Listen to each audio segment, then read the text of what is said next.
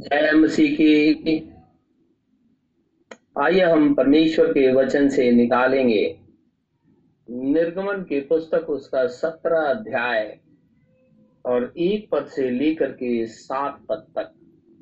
Exodus chapter seventeen one verse two seven निर्गमन की पुस्तक सत्रह अध्याय, एक पद से लेकर के सात पद तक।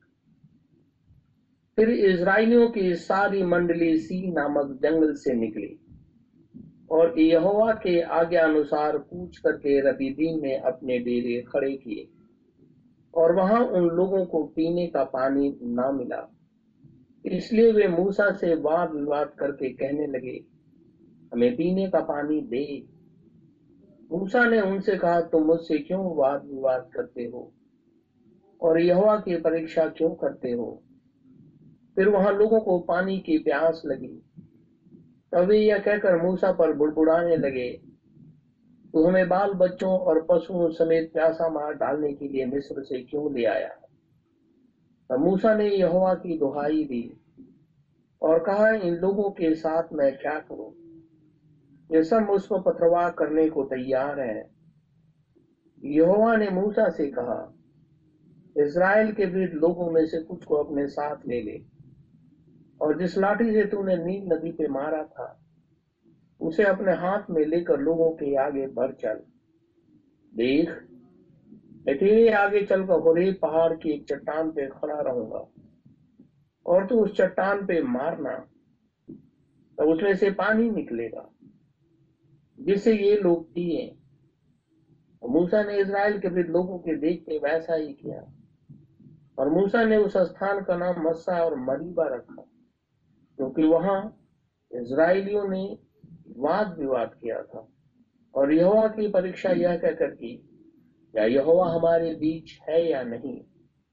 परमेश्वर के इस वचन के पढ़े और सुने, जाने पर आशीष हो। आमिन। हम प्रभु का आज फिर से बहुत ही धन्यवादित है कि परमेश्वर ने हमें आज फिर से एक मौका दिया है। कि हम प्रभु के पास आए। अपने गुनाहों से पश्चाताप कर लें। और प्रभु यीशु मसीह के नाम में बपतिस्मा लें।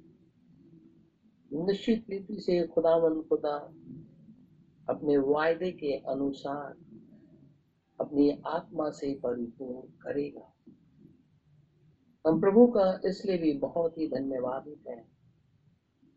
हम सभी जन परमेश्वर की उपस्थिति में बैठे हुए हैं। क्योंकि खुदावन खुदा का वचन कहता है, परमेश्वर की सभा में परमेश्वर ही उपस्थित है। और हम जितने लोग यहाँ बैठे हुए हैं, हम परमेश्वर की सभा में बैठे हैं और स्वर्गीय सेना हमें चारों तरफ़ से घेरे हुए है, ताकि खुदा खुदा की बातों को हम सुने।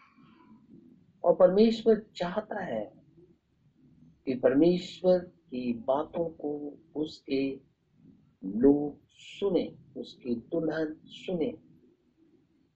जो सच्ची कलिसिया है, वो उसे जाने, ताकि खुदावन खुदा, जो सर्वशक्तिमान प्रभु परमेश्वर है, उसके ऊपर में ईमान लेकर के आए। हमने अभी तक देखा कि परमेश्वर अपने लोगों के बीच में मौजूद है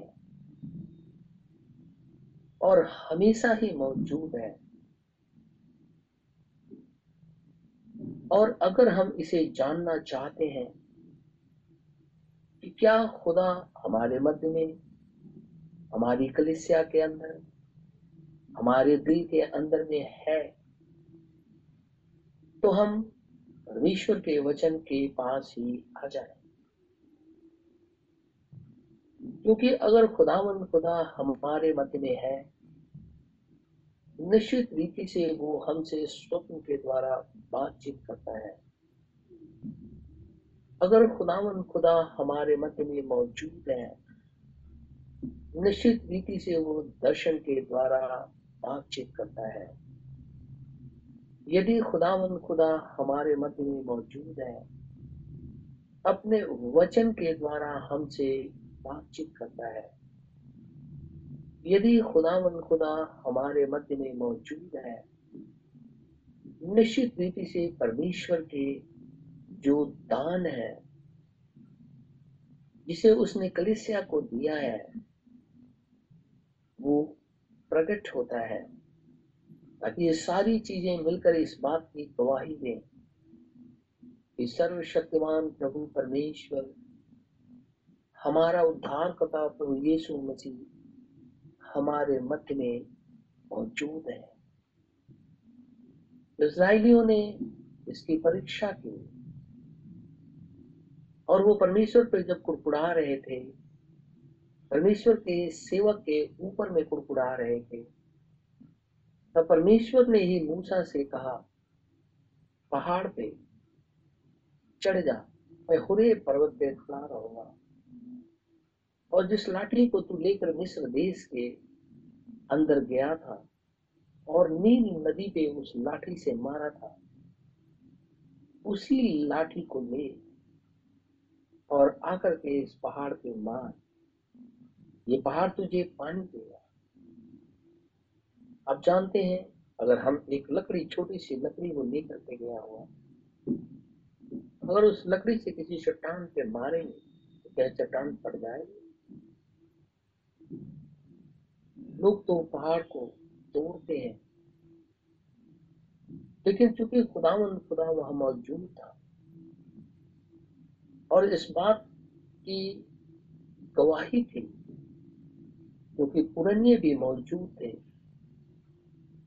कि खुदा यहाँ मौजूद है और अपने बच्चों को पानी पिला करके तृप्त करता है।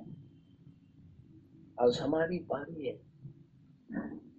कहता है, जो प्यासा है वो मेरे पास आ जाए जो भूखा है वो भी मेरे पास आ जो प्यासा है, मैं उसे पानी से तृप्त करूँगा। अनंत जीवन का जल उसे दूँगा। और अगर वो भूखा है तो भी मैं उसे तृप्त करूँगा।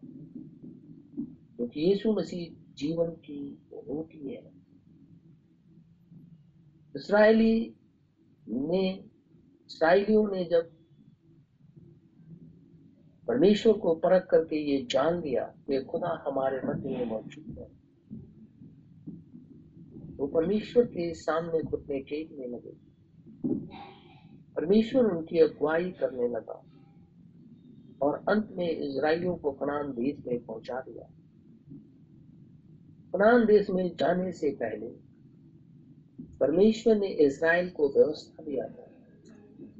उस व्यवस्था के अंदर में खुदा ने हर एक चीज़ को स्पष्ट रीति से पहले ही बता दिया।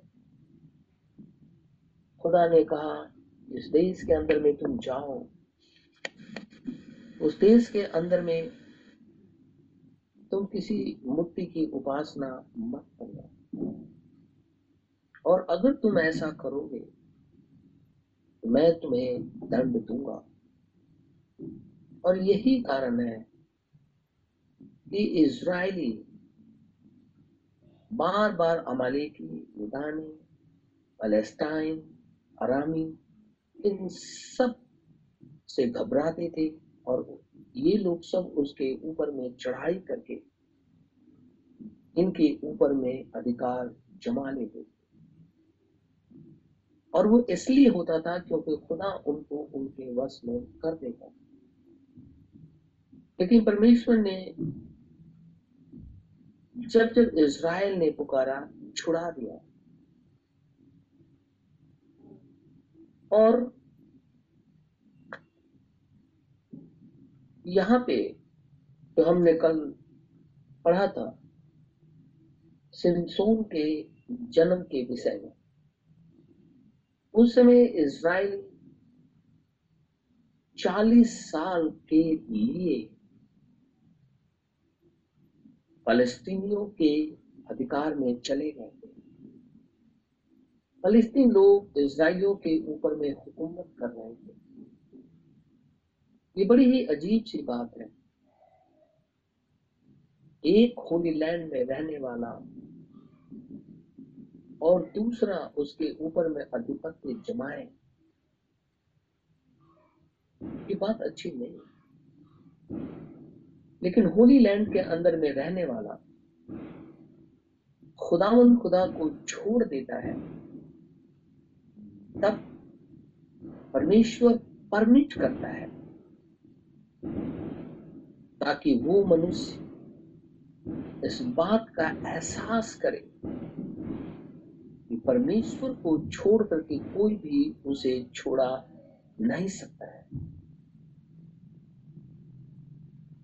लिखा हुआ है, मानो की पत्नी और मानो से दूत ने बातचीत किया।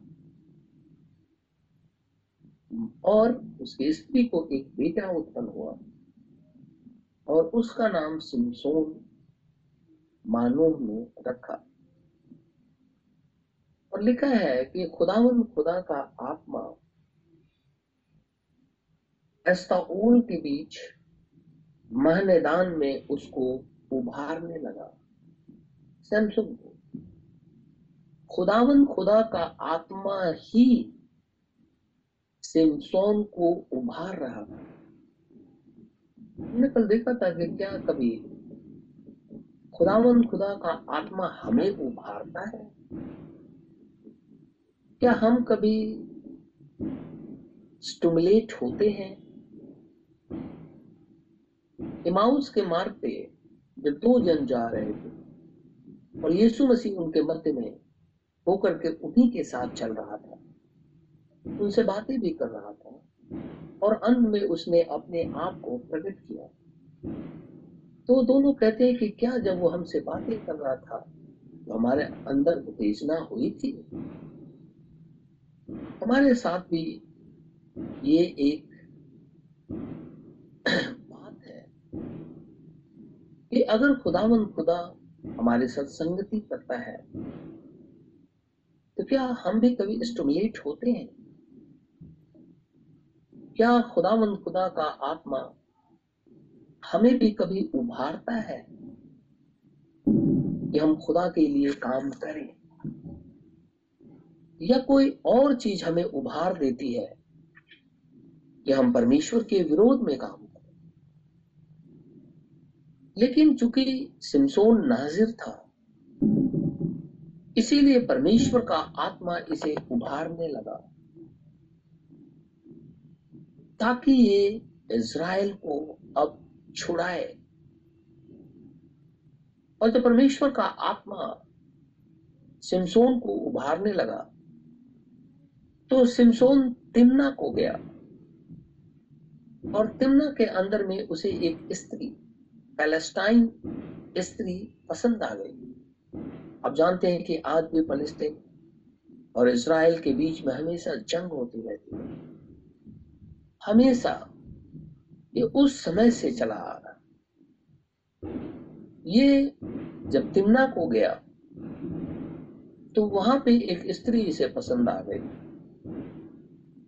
तब सिमसोन अपने घर आया और अपने माँ बाप से कहने लगा मुझे उस स्त्री से शादी विवाह करवा दे। मैं उसे शादी करना चाहता हूँ। सिमसोन के माँ बाप यानी मानो और उसकी पत्नी ने सिमसोन से कहा, क्या कोई और स्त्री तुझे नहीं मिली? क्या कोई धाइया भी तुझे नहीं मिली? कि तू चला गया पैलेस्टाइन के और फलस्तीन स्त्री से शादी करना चाहता है तो? ये कहने लगा, नहीं, वो स्त्री मुझे अच्छी लगती है। इसलिए मैं उसी से शादी करूँगा। लेकिन उस कर्टन के पीछे परमेश्वर का आत्मा कार्य कर रहा था। वो इसलिए कार्य कर रहा था खुदा। ताकि इज़राइल को सैमसन के द्वारा छुड़ा दे। क्योंकि इज़राइलियों ने खुदावन खुदा को पुकारा था। इसीलिए सिमसोन ने उस फलिस्तीन स्त्री से विवाह करना चाहा। न्यायों की पुस्तक चौदह अध्याय और मैं चार पद पढ़ूँगा। न्यायों की पुस्तक, चौदह अध्याय, चार पद। उसके माता पिता न जानते थे। यह बात यहोवा की ओर से है कि वह फलिस्तियों के विरुद्ध दाव ढूंढता है। उस समय तो फलिस्ती इज़राइल पे प्रभुता करते थे। ये सिमसोन जो काम कह रहा था ना, ये शादी के विषय में जो बातचीत कर रहा था, और ये स्त्री के ऊपर में मोहित हो गया था, ये खुदा की तरफ़ से था। ताकि सिमसोन को मौका मिले, और उस मौके के फ़ायदा उठा करके इज़राइल को पैलेस्टाइन की गुलामी से छुड़ा दे। इसीलिए खुदावन खुदा, सिमसोन के मन को उभारने लगा था। आज भी आप देखते हैं, मैं भी देखता हूँ, आप लोग भी देखते होंगे। बहुत से मसीही भाई बहन जो विश्वास के अंदर में मौजूद मज़बूत हैं। अगर वो किसी और से विवाह कर लेते हैं जो कि विश्वासी हो या बाउंड्री लाइन बिलीवर हो, अगर उसे यीशु मसीह में वो लेकर के चला आता है तो खुदा का इसका मतलब कोई प्रयोजन है। लेकिन अगर वो स्त्री ही खुदा के लोग को बाहर लेकर के चली जाती है, परमेश्वर से अलगाव करा देती है। इसका मतलब है कि कुछ गड़बड़ है। कोई ना कोई गड़बड़ी हुई है। खुदा का वचन कहता है, मैरिज एक ऑनर है। ये आदर की चीज़ है। ये यूँ ही नहीं तो अगर कोई विश्वासी किसी से शादी करके उसकी अगुवाई यीशु मसीह की तरफ़ करता है,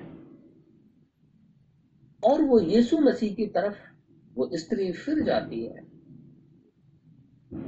तो इसका अर्थ ये हुआ कि परमेश्वर ने ऐसा चाहा।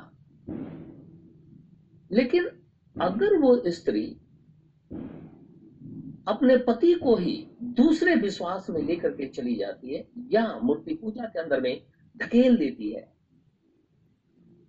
धक्का मारती है। इसका मतलब यह है कि कुछ गड़बड़ी हो गई है।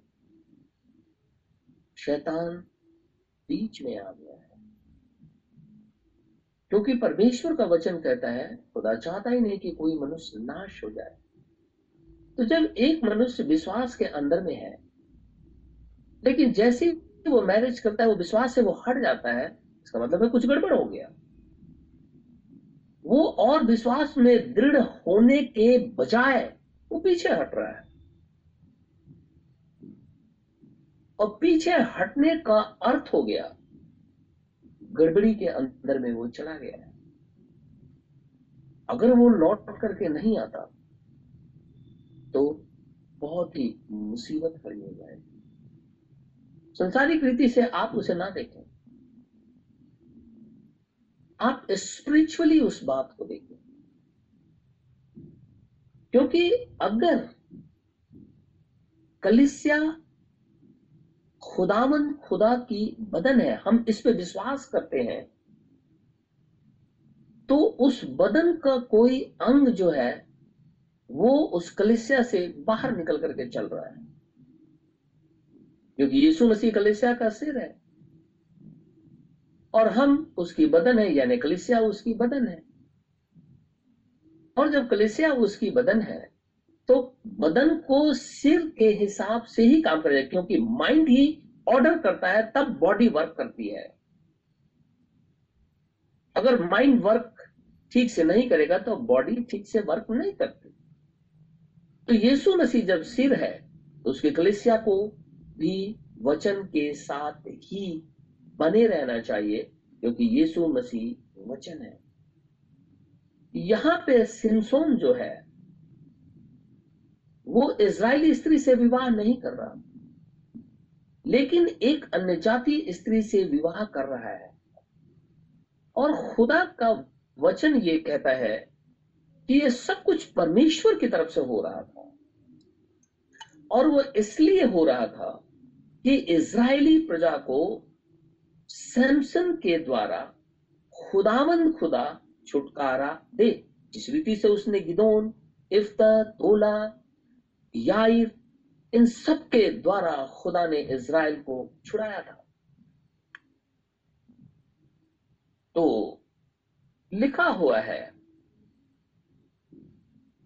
कि उसके माता पिता ये बात नहीं जानते थे कि आखिर ऐसा सैमसन क्यों कर रहा है?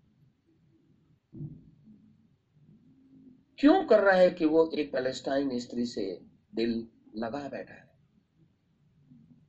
ये बहुत ही उम्दा और बड़ी बात है। क्योंकि विवाह खुदा की तरफ़ से अगर परमेश्वर का परमिशन नहीं होता है कभी कभी और मनुष्य उस बात को ज़बरदस्ती कर लेता है तो आप आगे चल करके देखते हैं कि गड़बड़ी दिखाई देने लगती है अपने आप। फिर वो परिवार जो है, वो गड़बड़ी के अंदर में दिखाई देता है। झगड़े, लड़ाई, परेशानियाँ, दुख, तकलीफ़, ये तो सबके ऊपर में आती है। लेकिन फैमिलियर जब ये एंटर कर जाती हैं तो शैतान इसका फ़ायदा उठाता है। लेकिन जब हम मसीह के अंदर में होते हैं तो एक साथ मिल करके हमें ललकारना चाहिए, ताकि ये लुसीफर की सेना हमें स्पिरिचुअली डिस्ट्रॉय करने ना पाए।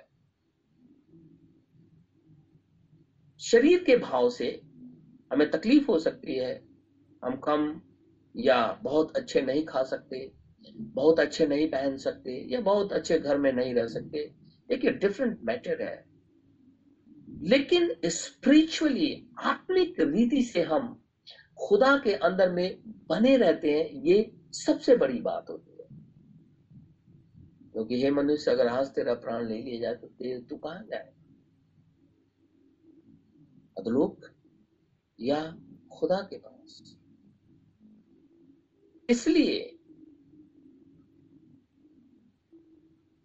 कभी भी अगर हम मैरिज करते हैं, निश्चित रीति से खुदा से प्रार्थना में पूछ लेना चाहिए। ये बाइबल सिखाती है। बाइबल में लिखा हुआ पॉलुस इस बात को कहता है। लेकिन यहाँ पे जो घटना क्रम चल रहा है यहाँ तो परमेश्वर का आत्मा ही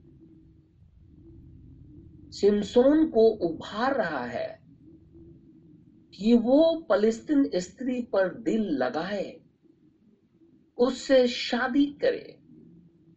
और जब वो शादी करेगा तो बीच में ऐसी चीज़ें आएँगी जिसकी वजह से खुदामंद खुदा इज़राइल को छुड़ा देगा। क्योंकि सैमसोन नासिर है। हम इस बात का भी ध्यान रखेंगे। सैमसोन नाजिर है और स्वर्गदूत पहले से आकर के ये सारी बातें कह चुका है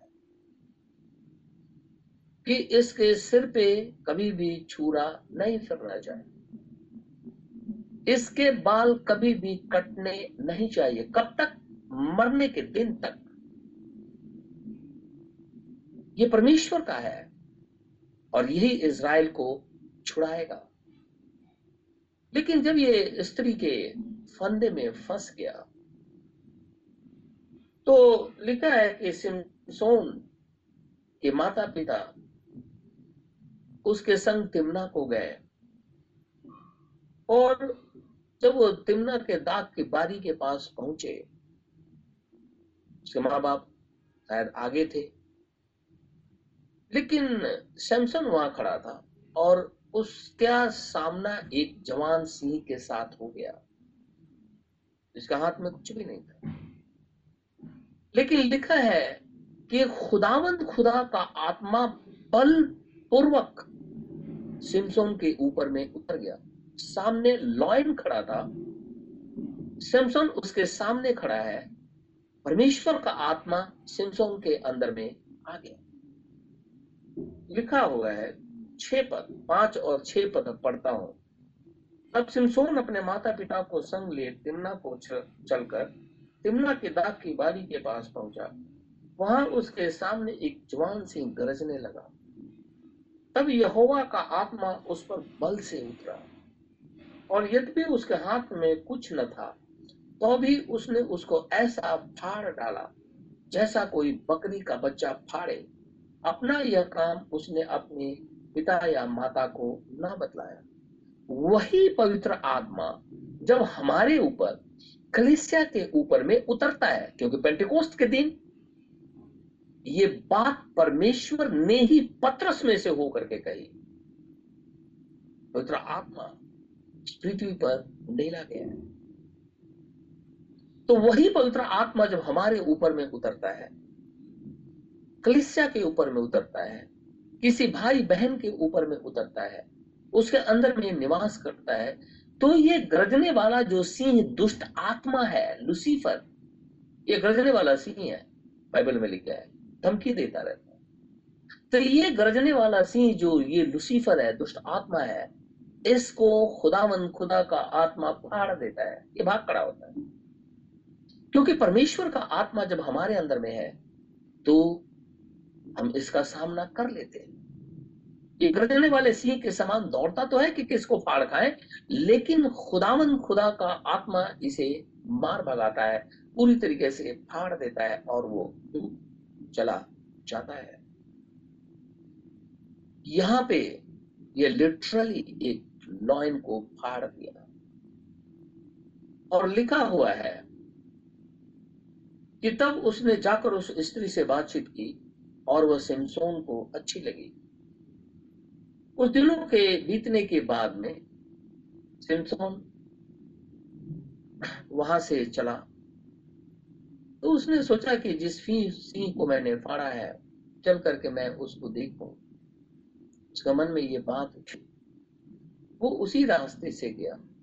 तो उसने क्या देखा कि उस सिंह के अंदर में उसकी लोथ जो थी उसके अंदर में जो है वो दाख, ये जो हनी बी होती है, मधुमक्खी का छत्ता, वो उसके अंदर में लगा हुआ है। और, लिखा है कि उसने हाथ बढ़ा करके, उसने हनी को लिया, उस मधु को लिया और उसमें से कुछ खाया। और कुछ अपने माँ बाप को भी खिलाया। लेकिन ये बात अपने माँ बाप को उसने नहीं बताई कि ये सिंह के लोथ में का मधु है। लिखा है, आठ पद में, कुछ दिनों के बीतने पर वह उसे लाने को लौट चला और उस सिंह की लोथ को देखने के लिए मार्ग से मुड़ा। तो क्या देखा कि सिंह की लोथ में मधुमक्खियों का एक झुंड और मधु भी है? तब वह उसमें से कुछ हाथ से लेकर के खाते खाते अपने माता पिता के पास गया और उनको यह बिना बताए कि मैंने इसको सिंह की लोथ में से निकाला है कुछ दिया और उन्होंने भी उसे खाया। लिखा है, तब उसका पिता उस स्त्री के यहाँ गया और सिमसोन ने जवानों की रीति के अनुसार वहाँ पहुँच दिया उसको देखकर वे उसके संग रहने के लिए तीस संगियों को ले आए। सिमसोन ने उनसे कहा, मैं तुमसे एक पहेली कहता हूँ। यदि तुम इस भोज के सातों दिनों के भीतर उसे बूझकर अर्थ बता दो तो मैं तुमको तीस कुर्ते और तीस जोड़े कपड़े दूँगा। और यदि तुम उसे ना बता सको तो तुमको मुझे तीस कुर्ते और तीस जोड़े कपड़े देने पड़ेंगे। उन्होंने उससे कहा, अपनी पहेली कह कि हम उसे सुने। उसने उनसे कहा, खाने वाले में से खाना और बलवंत में से मीठी वस्तु निकली। इस पहेली का अर्थ वे तीन दिन के भीतर न बता सके। लिखा है खुदावन, खुदा के वचन में कि समसुन जब अपने ससुराल के अंदर में था, तीस पैलेस्टाइन जवान उसके संग थे। सिमसोन ने उनसे एक पहेली कही कि खाने वाले में से खाना और बलवंत में से मीठी वस्तु निकली। अगर तुम लोग इस पहेली का अर्थ बता दो तो मैं तुमको तीस कुर्ते और तीस जोड़े कपड़े दूँगा। और अगर तुम लोग मुझे नहीं बताओगे तो तुम लोगों को देना पड़ेगा। सेवन डेज़ तक ये भोज पैलेस्टाइन के अंदर में चल रहा था। पहले आ, होता था। आज भी होता है लेकिन थ्री डेज़ टू डेज़ के लिए होता है। और मैंने तो अपनी आँखों से देखा है कि शादी तीन तीन दिन तक लड़की के घर में बराती ठहरे रहते हैं और भोज चलता रहता है। ये पूर्वियों के अंदर में ये अक्सर होता रहता है। लेकिन चूँकि हम मेट्रोपॉलिटन सिटी के अंदर में रहते हैं या शहर के अंदर में रहते हैं तो वहाँ पे तो रात को बारात आती है और रात को ही चली जाती है। लेकिन दूसरी जगह ऐसा नहीं होता है। लोग वहाँ ठहरते हैं और फिर मैंने यहाँ तक भी अपनी आँखों से देखा है कि सुबह उठ करके जैसे ये पहली बुझाते हैं, वैसे लोग पहली बुझाते हैं। दोनों पक्ष के लोग बैठ कर। और उसके अंदर में मैं बहुत बार बैठा भी हूँ बचपन में, क्योंकि बेटा और बेटी वाले पहली बुझाते हैं और फिर लोग उसका अर्थ भी खोजते हैं और नहीं मिलता तो बोलते हैं कि कल बताना। तो इस रीति से आ, मैंने देखा है और यहाँ पे ये बातें भी हो रही हैं। लिखा है कि ये सैमसन ने ये पहली बुझाई थी और शर्त भी रखा था। लेकिन पैलेस्टाइन लोग इस बात को नहीं जान पाए। ये पहली का अर्थ क्या है? हमेशा इस बात को आप अपने दिमाग में रखेंगे, ये सारी चीज़ें परमेश्वर की तरफ़ से हो रही और हमें ये भी हमेशा ध्यान रखना चाहिए कि बाइबल का हर एक वर्ड ये परमेश्वर की तरफ़ से लिखा गया है इसलिए वो बिना अर्थ का नहीं है। खुदा का उससे कुछ न कुछ पर्पस है। अब जवान सिंह को मार देना, फिर उसके अंदर में मधु लगना, फिर उसे खाना, फिर उस पहेली को बुझाना, और जब वो नहीं बुझे, तीन दिन निकल गया। तो ये सारे पैलेस्टाइन लोग, ये परेशान हो गए, क्योंकि अब इन्हें तीस कुर्ते देने होंगे और तीस जोड़े कपड़े भी देने होंगे। तो ये लोग उस स्त्री के पास, सैमसंग की पत्नी के पास चले और उसे धमकाने लगे। जा करके अपने पति से इसका अर्थ पूछ, नहीं तो तुझे और तेरे पिता को हम ज़िंदा आग में जला देंगे ये स्त्री अपने पति सिमसोन के पास गई और कहने लगी कि, तुम मुझसे प्यार नहीं करता है। उसने बोला, क्यों? मैं तो तुम्हें प्यार करता हूँ, तभी मैंने शादी की है। नहीं नहीं तुम मुझसे प्यार नहीं करते। अगर तुम मुझसे प्यार करते तो, तो तुमने जो पहली बुझाई है हमारे लोगों को तो उसका अर्थ तो तुम मुझे बता ही देते। कहने लगा कि मैंने अपने माता पिता को नहीं बताया तो तुझे कैसे बता तो इसने कहा कि नहीं नहीं तुम मुझे बताओ। सातवें दिन इसकी स्त्री ने बहुत जीत बांधी रोने लगी, चिल्लाने लगी और सैमसन से कहने लगी कि नहीं नहीं, तुम मुझे इसका अर्थ बताओ, ही बताओ। उसने कहा कि ठीक है और मैं इसे पढ़ूँगा। पंद्रह पद से।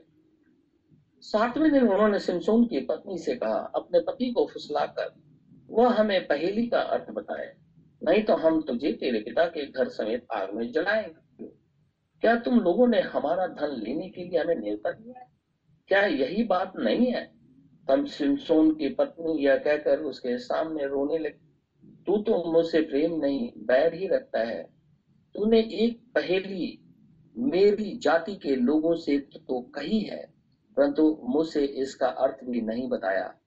उसने कहा, मैंने तो उसे अपने माता पिता को भी नहीं बताया, फिर क्या मैं तुझको बता दू?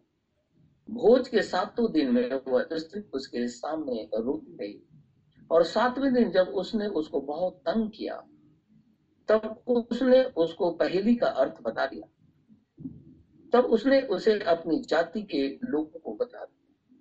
तो सातवें दिन सूर्य डूबने ना पाया था कि उस नगर के मनुष्यों ने सिमसोन से कहा मधु से अधिक मीठा क्या?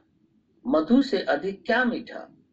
और सिंह से अधिक क्या बलवंत है? उसने उनसे कहा, यदि तुम मेरी कलोर को हल में ना जोतते तो मेरी पहेली को कभी ना बूझते। कलोर अपनी पत्नी को मेरी कलोर जोते यानी उसे ना दबाते तो तुम लोग इस पहेली का कभी भी अर्थ मुझे बता नहीं सकते। लिखा है, जब ये बातें हो रही थी, उसी घड़ी खुदावन खुदा का आत्मा सिंसोन के ऊपर में बल से फिर से उतरा। और जैसे ही बल से उतरा, ये अस्कलोन को चला गया, और वहाँ उसने तीस पुरुषों को जान से मार दिया। पैलेस्टाइनियों को मार डाला। और जैसे पैलेस्टाइनियों को मारा। इन तीस लोगों को उनके कपड़े भी ले आया और ला करके इनको दे दिया। और लिखा है कि उसका क्रोध, यानी सैमसंग का क्रोध भड़का और अपने घर को चला। उसी घड़ी सैमसंग की पत्नी के पिता ने उसकी शादी, यानी अपनी बेटी की शादी किसी और से कर दिया सैमसोन की पत्नी अब दूसरे की पत्नी हो गई। हम चले थे कि खुदावन खुदा ने किस रीति से इज़राइल को छुड़ाना है। तो परमेश्वर, चूँकि पैलेस्टाइन मूर्ति पूजक है, इनको भी दंड देना है। दूसरी तरफ़ इज़राइल को भी छुड़ाना है। तो परमेश्वर ने सिमसोन को इस रीति से लेकर के आया कि वो पैलेस्टाइन के अंदर में सबसे पहले चला जाए। क्योंकि खुदावन खुदा का आत्मा बार बार उसके ऊपर में बलपूर्वक उतर रहा था। और वो इसलिए उतर रहा था ताकि खुदावन खुदा अपने कार्यों को अंजाम दे। आज पवित्र आत्मा हमारे और आपके ऊपर में इसलिए उतरता है ताकि आप यीशु मसीह को प्रचार करें। आप यीशु मसीह के विषय में बातचीत करें। आप यीशु मसीह के नाम में गवाही दें। आप यीशु मसीह की बातों को कहें। परमेश्वर के अंदर में दृढ़ हो जाए शत्रु को मार भगाए। आत्मिक जो शत्रु हमें बार बार गिरा देता है, उसको मारिए। और उसको मारने का केवल एक ही तरीका है, पवित्र आत्मा हमारे ऊपर में उतरे। ताकि हम खुदाबंद खुदा की गवाही देने पाए। लेकिन अगर वो आत्मा हमारे ऊपर में उतरता नहीं है, और हम यीशु मसीह की गवाही नहीं देते, और यीशु मसीह की गवाही देना लिखा है, ये भविष्यवाणी की आत्मा है। Spirit of prophecy